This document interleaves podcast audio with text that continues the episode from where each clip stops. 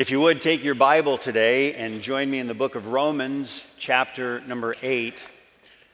Romans, chapter number 8.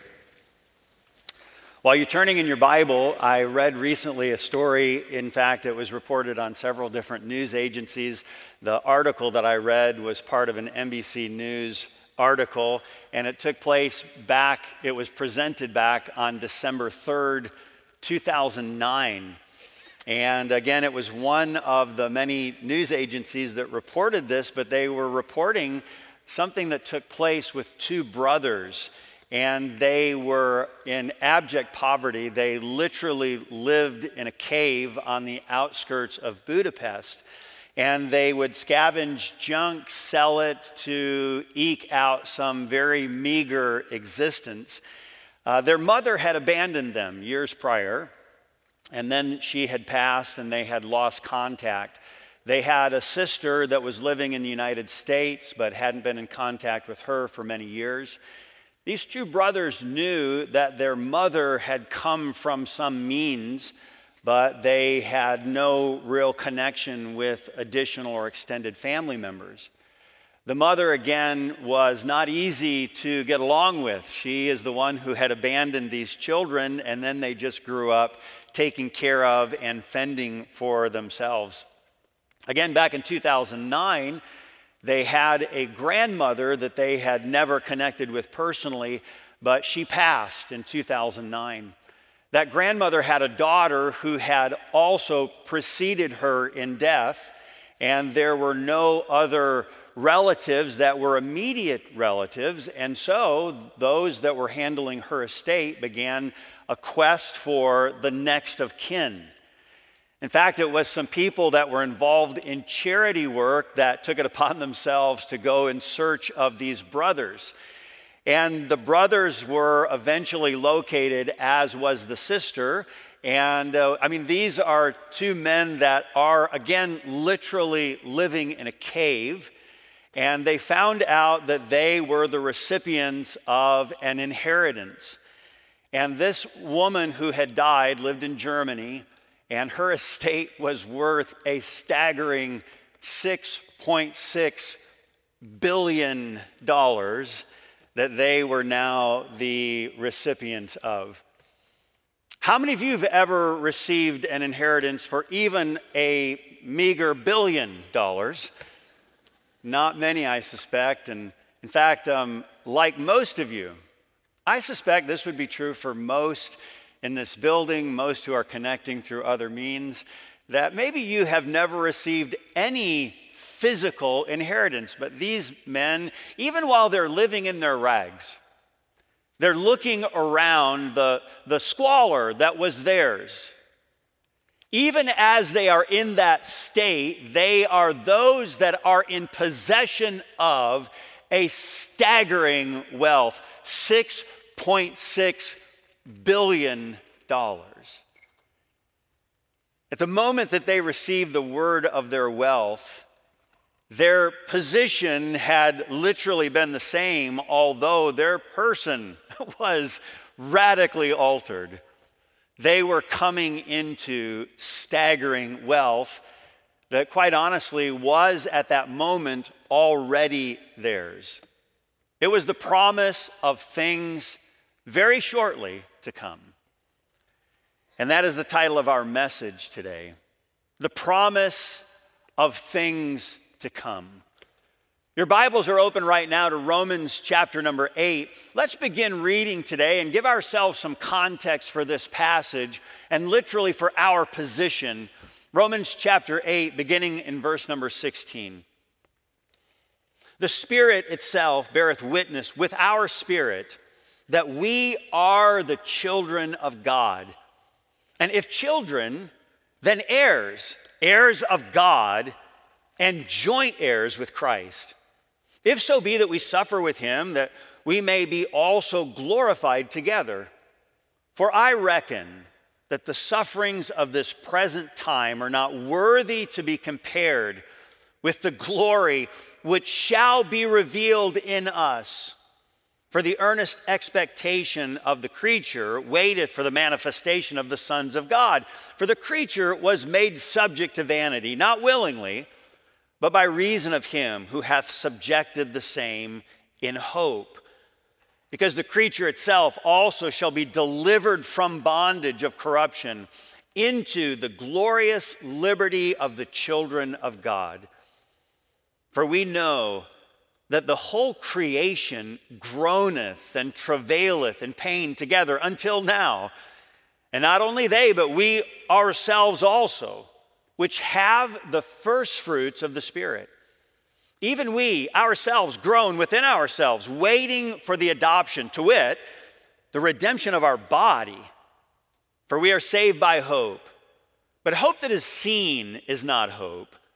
For what a man seeth, why doth he yet hope for? But if we hope for that we see not, then do we with patience wait for it. It is, again, the promise of things to come.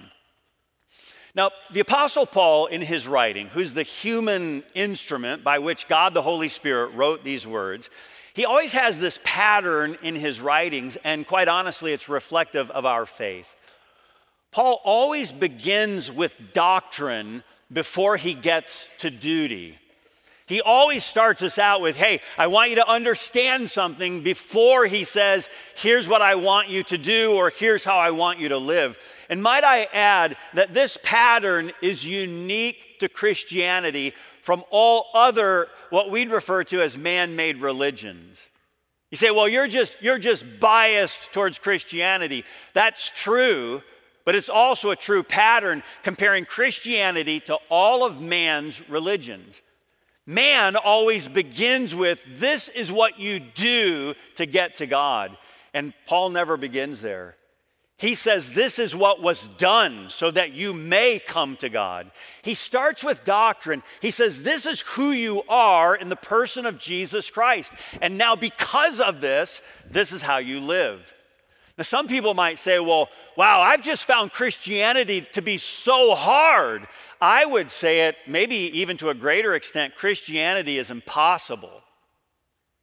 Christianity is impossible apart from the person of God the Holy Spirit who comes to actually take up residence within you and makes Christianity not this thing that I have to work out, but that God does the work on our behalf. Well, Jesus said it very plainly. He contrasts two different ways of living, two different lives. In John chapter 3, Jesus said it this way He said, That which is born of the flesh is flesh. He's saying, listen, that which is born of the flesh is always going to be the same, it's always going to be flesh. And that which is born of the Spirit is always going to be consistent with itself, that which is born of the Spirit. So the flesh is always going to be flesh, the Spirit is always going to be Spirit.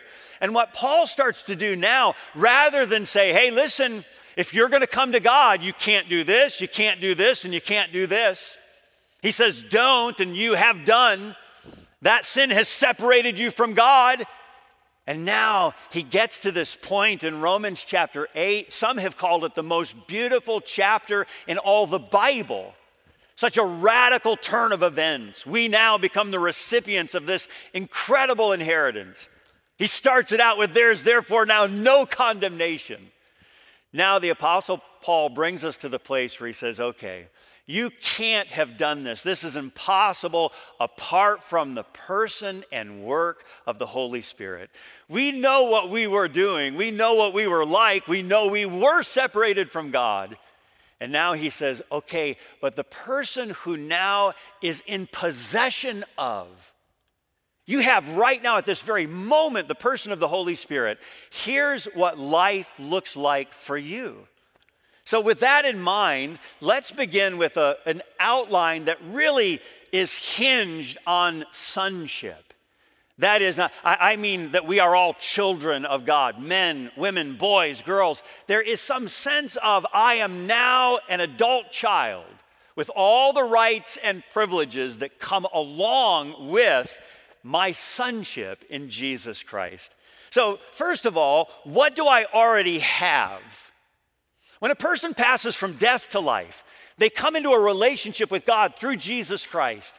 They recognize that they are sinners separated from God, and Jesus paid the price for their sin. It's why he died on Calvary. I accept his gift, his offer of salvation. Well, what do I have then? Well, now I have sonship. What does this look like? Well, it looks like spirit led sonship. Spirit led sonship. Before we talk about this, this spirit led life and all that that means, so that there's no doubt about it, the Holy Spirit of God is the one who is about to bear witness to the same. He's going to say, hey, listen, I'm just um, agreeing with that position. The Bible says it this way Romans 8 16, we looked at this. The Bible says, the Spirit itself beareth witness with our spirit that we are the children of God. I love that word, that we are the children of God. He bears witness with our spirit, we are something that we were not before. The, the verb that's used there, we are the children, children of God. It is present, active, indicative. It's telling us that this action is done, it is secured. We are the children of God. And not only is this verse saying that we are something that we weren't before, now you're part of his family, the Holy Spirit is also bearing witness with our spirit saying the same thing. Okay, now listen, maybe you've heard this verse before, and I think there is a truth to this, but I don't think it's all of it. Many times we say, the Spirit bears witness with our spirit. In other words, He is telling you, you belong to me. I do believe there's a truth to that, but I don't know that that's exactly what this verse is saying. If you look at the, the, the, Greek word, the one that bears witness with, it actually means that he is a double witness to. In other words, you're saying, hey, listen, I trusted Christ. I belong to you. And the Holy Spirit comes along and he says, that is exactly correct. I am a witness to the same. You have proclaimed Jesus Christ as your own. And the Holy Spirit comes alongside and says, amen. That is exactly the truth. It's as if there is a double witness to the fact that you belong to Almighty God.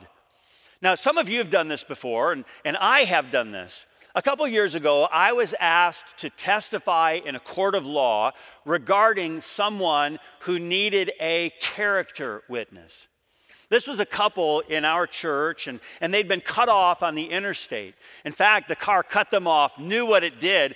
It resulted in a rollover accident. It was a very serious accident. Well, other people saw what happened. They got information regarding the vehicle that caused it, and through the course of a lot of litigation, it came to a point where there was a court trial. Well, the, the, the attorney for the defendant tried to paint the couple that I was going to go and be a character witness for as very bad people.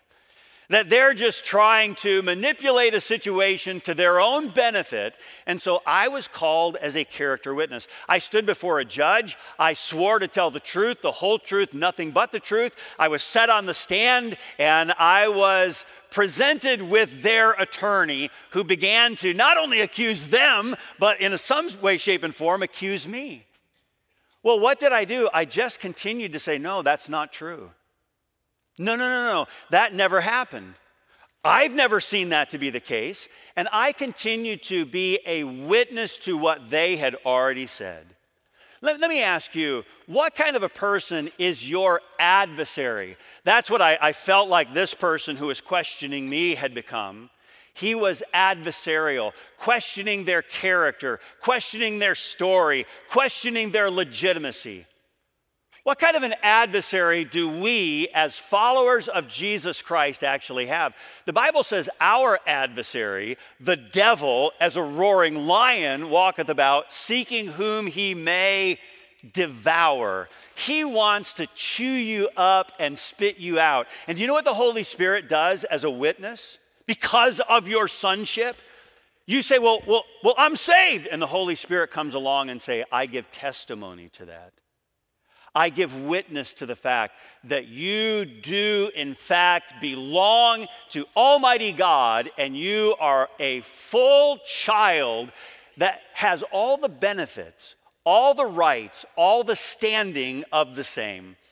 Remember, the moment you were saved, God the Holy Spirit actually took up residence inside your body. And He said, I'm never leaving. In fact, when we start to look at what Paul said, even in our own passage, look at verse number 11. He said, But if the spirit of him that raised up Jesus from the dead dwell, do you notice the next word? In you. He that raised up Christ from the dead shall also quicken your mortal bodies by his spirit that dwelleth in you. So then, what does this mean for me as a child of God? Okay, so the Holy Spirit dwells in me. Well, what does that mean for me? So, so okay, so when I got saved, when I passed from death to life, I got the Holy Spirit. What does that mean? Well, first of all, a couple things. First of all, it means that we are led by the Spirit. We are led by the Spirit. This doesn't mean that I'm driven, it doesn't mean that I am coerced, it doesn't mean that I am manipulated. Hey, hey, here's what it doesn't mean it doesn't mean I become some little puppet on a string. It doesn't even mean that I am overwhelmed by the Spirit and I can't even control myself. It doesn't say that. It says, We are then those that are indwelled, He lives in me. We are led by the Spirit. Romans 8, verse number 14 says this For as many as are led by the Spirit of God, they are the sons of God. Now, in the previous section in Romans, we heard the expression, walk not after the flesh, but walk after the Spirit. So, walking in the Spirit or walking after the Spirit does have to do with obedience to the Word and the will of God, our submission to Him. It is opposite of resisting Him, grieving Him. We might even ask today a good question for any and all of us to ask Am I, at this moment, am I resisting? Am I grieving? You say, well, what does that really mean? Well, resisting Him, that would be what we'd call a sin of omission. L- let's ask it this way Has the Holy Spirit ever said, I want you to do this? This is something you should be involved in. I want you to participate. I want you to give to. I want you to say this. I want you to write that note. Has the Holy Spirit ever told you to do something and you said, no? I know what you said, but I don't want to do that. I'm nervous about that. I'm afraid to do that. I, I don't know if I can do that. And you say, no. That's what we would refer to as resisting the Holy Spirit, a sin of omission. He's inviting you to follow his leading, and you say no. Grieving the Holy Spirit. This, this is a different matter. Grieving Him is a sin of commission. I committed something and it grieved Him, it hurt the Holy Spirit. This is doing what He is leading you not to do. He says, Don't watch that. He says, Don't say that. He says, Don't do that. He says, Don't wear that. He says, Don't, and you fill in the blank. He says, No, don't. And we say, Yes, I do, whatever. That now is grieving the Holy Spirit. He hasn't invited us to do something, and we don't. That would be resisting. He has asked us not to do something, and we've said, Yes, I'm going to. That is grieving the Holy Spirit. Being led by the Spirit certainly similar to what we'd refer to as walking in the Spirit. But I will add or note there may have some additional connotation, some of the more subtle aspects of the Christian life and our interaction with the Holy Spirit. One of the things we see all throughout Scripture is that God delights to give clear direction to His children. Hey, listen, sometimes we wonder, am I really doing what God the Holy Spirit is leading me or asking me to do? Listen, God doesn't want to, to leave us in this land of uncertainty. He wants us to know I am being led by the Spirit. So, again, all throughout Scripture, for example, he made it very obvious to the children of Israel. He's leading them out of Egypt. And, and how is he doing so? In really obvious ways. Listen, even a child could know, oh, God's leading us in this direction. There was a cloud by day, this pillar of a cloud. So the children of Israel, all they have to do is look, and if the cloud, the pillar moves, they follow. At night, it's a pillar of fire by night. That the pillar of fire is right here. If it ever moves, we're supposed to move too. There's no uncertainty about this. In, in like the same fashion, God wants his children without confusion, but with clarity, with, with clear acknowledgement that God is leading. And today, while the practical aspect of God's leading may look different, the principle of his leading remains the same. God desires to lead with clarity his children, and he does so today through his word and through the leading of his Holy Spirit. Now, before we go into some almost, forgive this, almost silly examples, before we go into that, let me say that the leading of the Holy Spirit and the walking of the Holy Spirit in accordance with his word will never disagree. Let me say that again. Don't ever use this idea of, well, I just have peace. No, no, no, no. You can't have peace if your actions are going in a manner inconsistent with the Word of God. Because the Word of God, the walking in the Spirit, will always be consistent with the leading of the Spirit. So, how do I want to walk in the Spirit, obey the known Word and will of God? Well, what's it mean then to be led by the Spirit? Because the Bible might not address this or, or it might not say this, it might not give me any indication about this. Well, this is why I think it's, it's another more subtle aspect of being led by the Spirit that, that may be a little different than just walking in the Spirit. Here's a couple simple examples. This last, um, this last week, I was preaching at a conference in Michigan. It was a large teachers' convention. So a lot of teachers gathered together for this convention, and there were, it was, it was one of their larger teacher conventions. They anticipated just over a thousand teachers gathered together. There were actually just over 1,300 that had assembled. It was a wonderful conference. Well, Julie and I were there, and the conference hadn't started, and, and we're on the ninth floor of a uh, convention center, a hotel, and we went to the um, we went to the elevator. We're standing there. We're we're going to go down. I'm about to preach at the opening general session. There are teachers that are gathered there. I don't know them, and they don't know me. But I'm standing there, and there was a lady. She was in her late 60s. She was um, grandmotherly. So I looked at her. She just has this pleasant look on her face. And then she says in this unique accent. Now, I didn't know the accent at first, but I came to learn that she was from Romania. And she just looks and she has this beaming smile on her face. She doesn't know me. She doesn't know I'm the speaker or anything like that. And, and I don't know her, but we're standing around with other teachers waiting for the uh, elevator. And she looks and she says, Are we ready for a good time? And I looked at her and, and uh, like, wow, ready for a good time. I mean, here we are at a convention, and she just says, Are we ready? Now, this is a grandmother saying this, okay? Are we ready for a good time? And I said, Well, I guess we are, you know? And then we got on the elevator. I said, What's your name? And she said, Rodika. And I said, Oh, you're going to have to say that again. Because she said it so fast and with this little flourish. And I said, You're going to have to say that again. What, what, what's your name? And she said, Rodika. And I said, okay, uh, Rodica. No, no, no, no, Rodica. Okay, so, so I, got, I got her name and I said her name, and she just has this beaming smile. So the conference started. She and I talked on the elevator. It started, and I went up to preach. And I said, hey, when you teachers get together, sometimes there's just some, I don't know, almost junior highishness about you. And they all laugh like junior highers. They're all kind of giggly and giddy because there's no students, and right then life is good. Okay, so so they're all just laughing and they're, they're excited. And I said, I want you to know, I got on the elevator today. I met someone and, said, and I said, in fact, where is Rodica? And Rodica stood up and she's standing, you know, kind of right over here. And she stands, she still has that beaming smile on her face.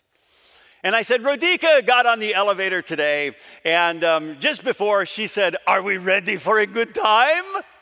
And when I said that, all the teachers are like, yes, you know. Well, that, that was it. I mean, we all laughed, and Rodica, she's just standing there as proud as punch, big smile on her face. And she sat down, and, and the service commenced, and we went through it. That night, I went for a walk, and who do I see walking on the streets of Kalamazoo, um, just walking with some other people?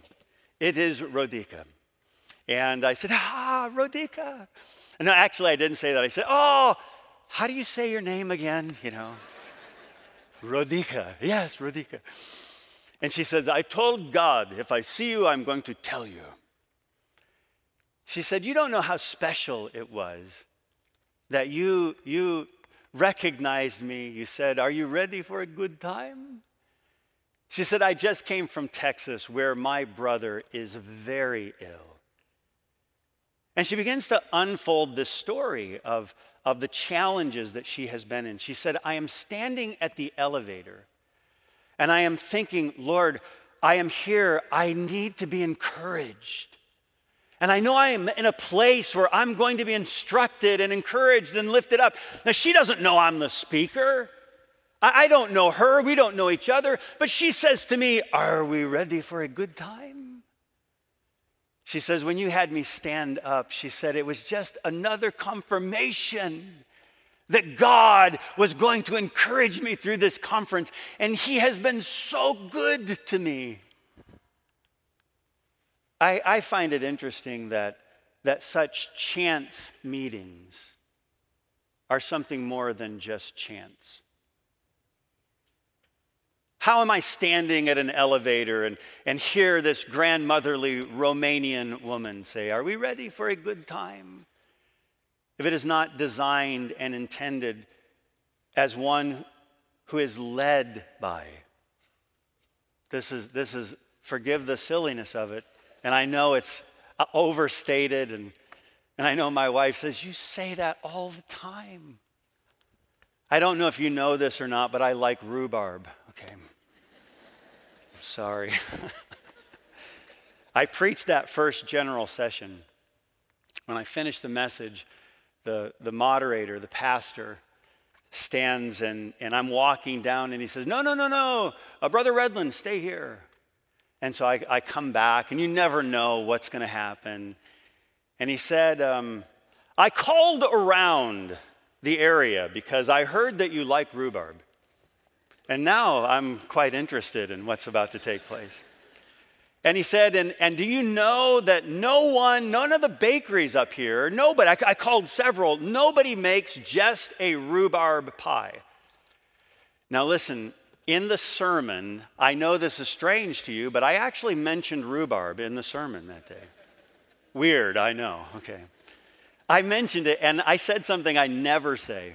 I never say this because I like strawberry rhubarb pie. But in that sermon, I said, you know, I, I like strawberry rhubarb pie, but let me tell you, I also, my favorite is just straight out rhubarb custard pie. I said, that is where it really is. And I'm up in Michigan where rhubarb grows beautifully, okay?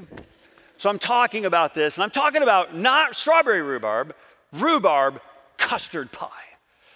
And, um, and he comes up, he says, I called around. He says, Do you know that they don't make just a rhubarb? I couldn't find anybody that makes just a rhubarb pie, rhubarb custard pie. And he said, So I called a lady in our church and I said, Kathy, do you know how to make a rhubarb custard pie? And he said, As soon as I said this to her, she lit up on the phone. She said, It is my husband's favorite pie. And her husband had just departed, he had just died. She's a recent widow. And when he said, Do you know how to make rhubarb custard pie? Yes, it's my husband's favorite pie. Yeah, yeah, absolutely, I can make a pie. She was delighted to make the pie. And he's telling us this story, and he says, I have for you here today. And I had just in the sermon said, now, now really, it's not strawberry rhubarb pie. Can you imagine if that poor lady had made a strawberry rhubarb pie? she, she made a rhubarb custard pie. And he says, Kathy made for you a rhubarb custard pie. She texted the next morning the, the pastor and his wife, she texted, Did he like the pie? Did he like the pie? let, let me ask you is it some, some fluky thing that I said? Now, not strawberry rhubarb. I don't want to I don't want to make too much of this, but is it is it too much to believe that the Holy Spirit of God is interested in a Romanian grandmother and, and somewhat desirous to see Jesus glorified even through some chance meeting at an elevator. Or to, to be confirmed with the fact that the Holy Spirit does want us to walk according to His word, but He also leads us in ways that are far more nuanced and causes us, without our knowledge, without some preconceived plan, without some, hey, this is what I'm going to do to get, not any of that. It's just some statement for someone who has a reasonable expectation that God's children should be, in fact, led by the Spirit. I'm walking out of my, my Bible study group this morning. I'm walking out of that, that room and I walk into this hallway with, with hundreds of people passing through. Part of the thousands that are gathered here today at Campus Church. And who do I see? I see Blake and Cam, t- two men that are seated right over here. And I see Blake and Cam, and they are two guests that I met yesterday at our special event. And and they were invited to church, and I walk out, and there they're standing right there walking in this, this mass of people. And I said, Hey, hey, hey, hey. And, they, and they're like, Oh, hey, we know someone here, you know? Come on, let me get you some seats. Yeah, come, we'll, we'll sit right over here. How does that happen? Is it possible that God, the Holy Spirit, leads his children in ways that you and I could never on our own accomplish? What is it that we have to expect as the children of Almighty God? That we are, in fact, led by the Spirit. That's yours. We, we will not have time to go through all of this, but do you know, more than led by the Spirit, do you know what else you have right now? And this is just the promise of even more to come. As sons, you're not only led by the Spirit, you are loved by the Father. The Father, God, loves you. For we have not received Romans 8:15, the spirit of bondage again to fear, but ye have received the spirit of adoption, whereby we cry, Abba, Father. The Spirit itself beareth witness with our spirit that we are the children of God. Did you notice how these words are coupled together? Abba, Father. It's not just a repeat of the same thing. Abba, it's the cry of an infant, the simple, helpless utterance of unreasoning trust. I don't have to have a reason to trust you. You are my papa. You don't have to fill in the blanks on why I can jump into your arms. You don't have to have some explanation why I can fall asleep and rest in your presence. I don't have to have that. Why not? Because that's my papa. And he just says, the Spirit, as sons of God, you have the opportunity to say, Papa. And he says, and you, you have this official title. No Jew would ever have dared dream to come before God Almighty, Jehovah Jireh, the great I am, with the term Father. But he said, No, no, no, no. You are now sons. And you come to me and not only say Papa, but you come to me in such a term, Father. It's not just this reiteration of Abba, it's the relationship intelligently realized by the one who utters it. It's a word of family confidence, communion, obedience, answering to and expressing the enjoyment of the complacent love of God the Father. This is the privilege that we have as sons. What do I have coming? So much more. So much more. You know, at times we start to think, well, what do I have in, in this position? I mean, man, it's not easy to live the Christian life. No, remember, it's impossible to live the Christian life. Well, what do, what do, I, what do I get out of this? Whew, wow. What do you get? It's as if we were living in the squalor of the cave and something radical took place to our position. I am changed from one who is in abject poverty to one who is in possession of absolute wealth. This is the change of my position because I have passed literally from separation to God. I, I, have no ability to pass over that chasm that is between us. There is, in fact, this great gulf fixed. And, and then I came to learn about one whose name is Jesus. Jesus, who, who took on him the iniquity of us all. He became the sin bearer. He took my shame. He took my iniquity. He took my judgment and he bore it upon himself. He, he bridged the chasm between man and God. And through the cross, I can walk over now and say, I accept what Jesus did. Let me ask you have you ever accepted that? Have you ever passed from separation death to no separation life. Many in here would say, Pastor, I have. Then there is therefore now no condemnation. Not even the hint, not even the possibility, no condemnation for those who are in Christ Jesus. When God looks at Jesus, you are hidden in him. And guess what else took place? Not only are you now in Christ Jesus, God, the Holy Spirit, has taken up residence in you. And guess what you have? Because now you have some radical thing that's happened. What do I have? I have spirit led sonship. You are led by the Spirit, and praise God, you are loved by the Father. There's more to come.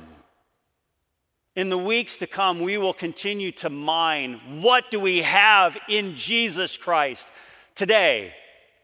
May we conclude this sermon with the understanding that I, in fact, am led by the Spirit.